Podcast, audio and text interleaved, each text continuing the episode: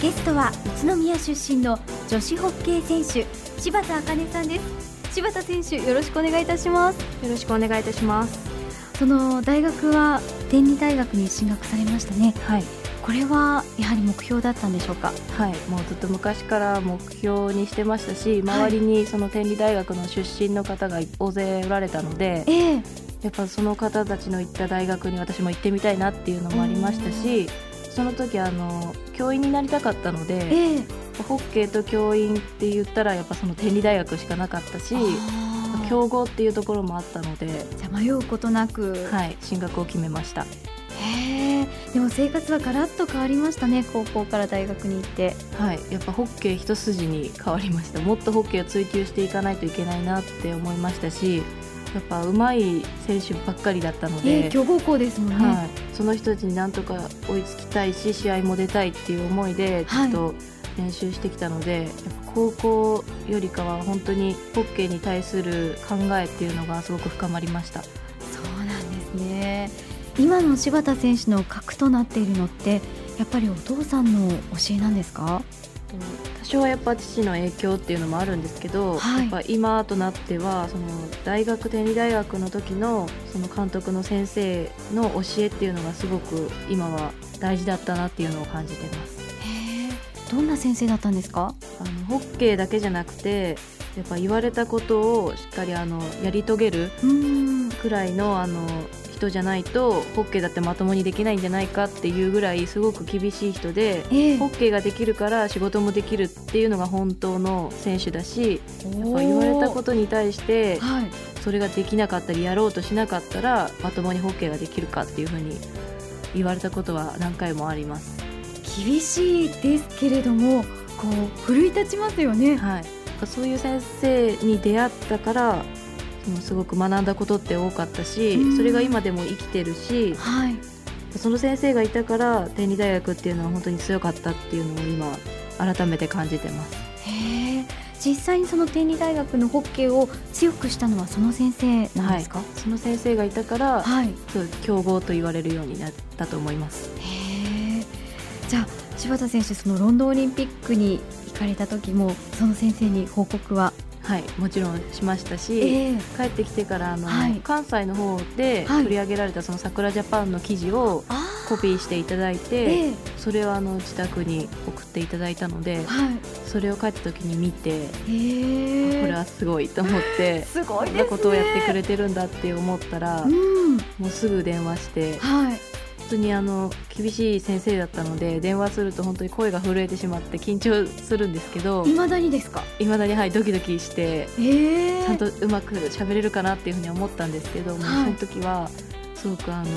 自分の思いっていうのをそのまま先生に言いましたし、先生からもすごくあの温かい言葉をいただいてもう次に向けて頑張るぞっていう本当に勇気づけられた言葉をもらいましたあの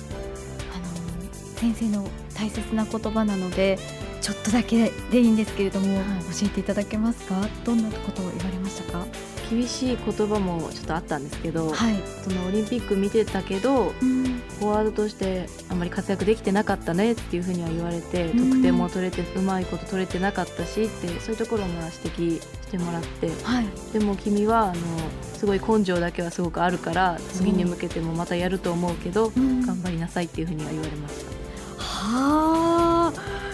いやーこうなかなか厳しいですねでもちゃんとその根性の部分認めてくれているっていうことですよねそれで本当に見てもらえてたんだなって思うと本当に嬉しくてはい、もう絶対次も頑張るぞっていうふうな気持ちになりましたやっぱ時には本当厳しい言葉が多いんですけども、ええでもやっぱりその先生の言葉があったからその試合で勝ったりとかいいろいろ結果がついてきたっていうことも多々あったので、うんまあ、その先生の言葉っていうのはすごく大きかったなっていうのは思いますうん今も天理大学にいらっしゃるんですかあの今はもう監督を辞められてしまって大学にもいないんですけれども、い、それでもまた会いたいなっていう、うんまた大学に行った時には奈良に行った時にはお会いしたいなっていうふうには思ってますいや先生きっと喜ぶと思いますはい 普段は厳しいけどはい、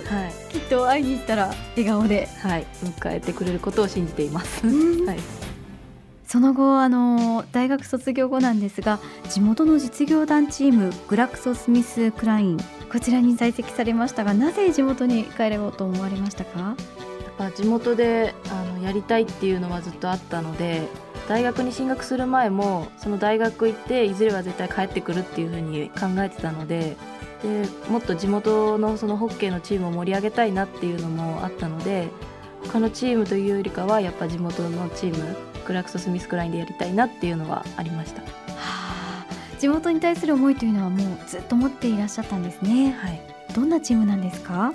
このチームはすごく個性的な選手の集まりではい面白い方がいらっしゃるんですねみんなはい個性的で面白いです。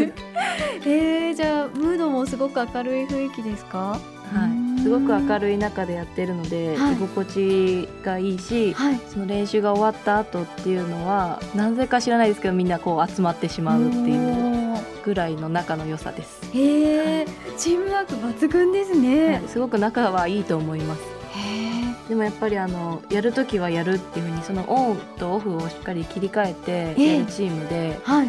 すごく一緒にやってて楽しいです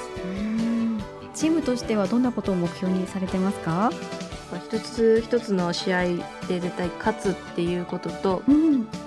ぱやるからには応援してくださる人はすごく多いので、ええその人たちの期待にも応えられる結果を出したいのと去年の成績を1つでも2つでも上回れるように目標を持ってやっています。うんそうなんですねそして柴田選手はそのチームとしての活動だけでなく日本代表としてホッケーチャンピオンズトロフィーでは5位入賞を果たされました、こちらは仕事をされながらまた実業団のチームでの練習も試合もされながらということですよねはい大変だったのではないですかそうですね、あの仕事をする時間っていうのは短くなかったんですけれども、うんえ初めて私はこのチャンピオンズトロフィーに出させてもらったんですけどはいそこでこういう結果が出たっていうのは本当にすごく嬉しかったですし、うんちょうどこの大会があった時がそのロンドンオリンピックの年だったのでええでまだその時は出場権を得てなかったのではい4月の終わりから5月にかけてそのオリンピックの最終予選っていうのがあったのでそれに向けてもすごくいい結果を得ることができたなっていうふうに思います。